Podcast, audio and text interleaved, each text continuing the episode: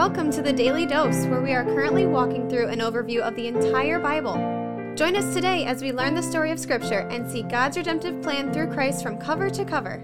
Let's listen to Matt Reisetter, Director of Christian Crusaders and the Cedar Falls Bible Conference. Today we're going to be in Matthew 14, verses 13 through 21. Jesus feeds the 5,000, and that's only counting the men. There are women and children as well. Could have been as many as 10,000. Before we get to that, you remember yesterday we talked about this historical flashback where they recounted the beheading of John the Baptist, and it ends with Jesus being told something. There's a question what did the disciples tell Jesus? Because verse 13 in today's section starts out Now, when he heard this, when he heard heard what? When he heard that John was dead? Probably not, because that happened a while ago. Actually, what Jesus heard was that Herod was asking about him and thinking that John the Baptist had been raised from the dead, and that's who Jesus was doing these miracles in the power of. There's some interesting interpretive discussion around verse 12 and 13. You can look into that yourself deeper. I'm just scratching the surface to pique your interest on that. Let's keep going. Now, when Jesus heard this, he withdrew from there in a boat to a desolate place by himself. But when the crowd heard it, they followed him on foot from towns. When he went ashore, he saw a great crowd, and he had compassion on them and healed their sick. Now, when it was evening, the disciples came to him and said, This is a desolate place, and the day is now over. Send the crowds away to go into villages and buy food for themselves. But Jesus said, They need not go away. You give them something to eat. They said to him, We have only five loaves here and two fish. And he said, Bring them here. Then he ordered the crowds to sit down on the grass, and taking the five loaves and two fish, he looked up to heaven and said a blessing. Then he broke the loaves and gave them to the disciples, and the disciples gave them to the crowds, and they all ate and were satisfied. And they took up twelve baskets full of broken pieces left over. And those who ate were about five thousand men, besides women and children. It's the only miracle that is recorded in all four Gospels Matthew, Mark, Luke, and John. And there are some interesting things that we observe here. First of all, they're in a desolate place without food. This recalls the Israelites being in the wilderness. You remember they walked around in the wilderness after God led Moses and the Israelites out of Egypt through the Red Sea away from Pharaoh and slavery in Egypt. And then they wandered around in the desert for 40 years. And among many things, they didn't have food. And God provided for them manna from heaven each day. And later on, quail. Here you have Jesus who is providing them in a desolate place with food miraculously, so as to suggest that Jesus is a new and a better Moses. Another detail that shouldn't be lost on us is that after he multiplies the bread and the fish, he gives it to the disciples to give to the people. He doesn't just give it directly to the people. And this kind of gives us an indication of how the gospel message is supposed to go forward, how the ministry of the kingdom is supposed to advance. That is, that Jesus is going to deploy his disciples to go be his ambassadors and his distributors of the message of forgiveness, the message of redemption, the message of salvation. That's true today. Obviously, if the Holy Spirit of God wanted to convince everybody who was to be saved that the gospel was true, he could do it with the snap of a finger. But God has decided that he would entrust mere mortals, men and women like you and me, to deliver that message to the people who need it. Finally, we can't miss the fact that Jesus is doing far more than what anyone thought was remotely possible with the simple resources that they had available. The disciples said, We only have five loaves and two fish, and Jesus turns it into enough food to feed and satisfy maybe up to 10,000 people, and there's food left over. This reveals the heart of God, a God who is abundant and lavish and blesses us beyond our comprehension. Sometimes we think of God up in heaven as this stern and critical judge waiting for us to sin so he can smack us down. And make no mistake, sin is real and it must be punished. But this is a God who's full of compassion and grace and willing to pour out more blessing on us than we could even think we deserve. My youngest daughter turned eight years old last weekend. On a whim, I took her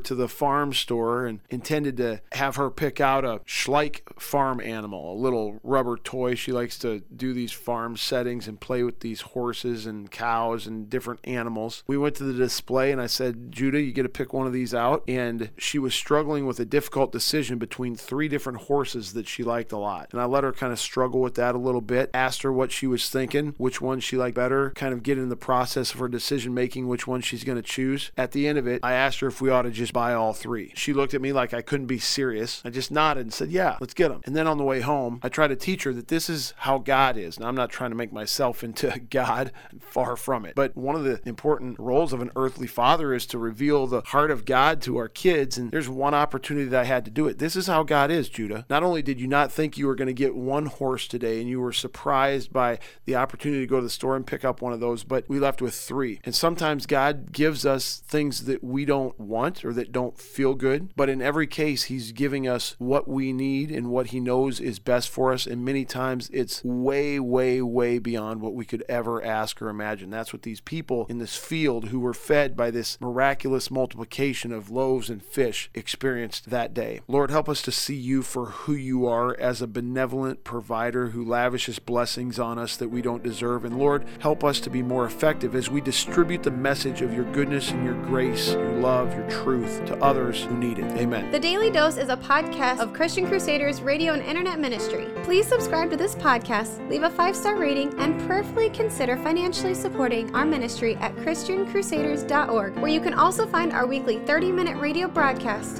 which airs on stations around the world, and where you can listen to our Conversations podcast featuring inspiring interviews with interesting Christians. We also want to highlight two ministry partners. First is the Cedar Falls Bible Conference, whose conference videos and schedule of year round events and activities are available at cedarfallsbibleconference.com. And please consider joining us for their 101st annual conference on Saturday, July 30th through Saturday, August 6th in 2022. Second, if you or someone you know could benefit from an anonymous online Christian mentor, please visit issuesiface.com, which is provided by Power to Change Digital Strategies, our other ministry partner. Thank you for listening, and may God richly bless you.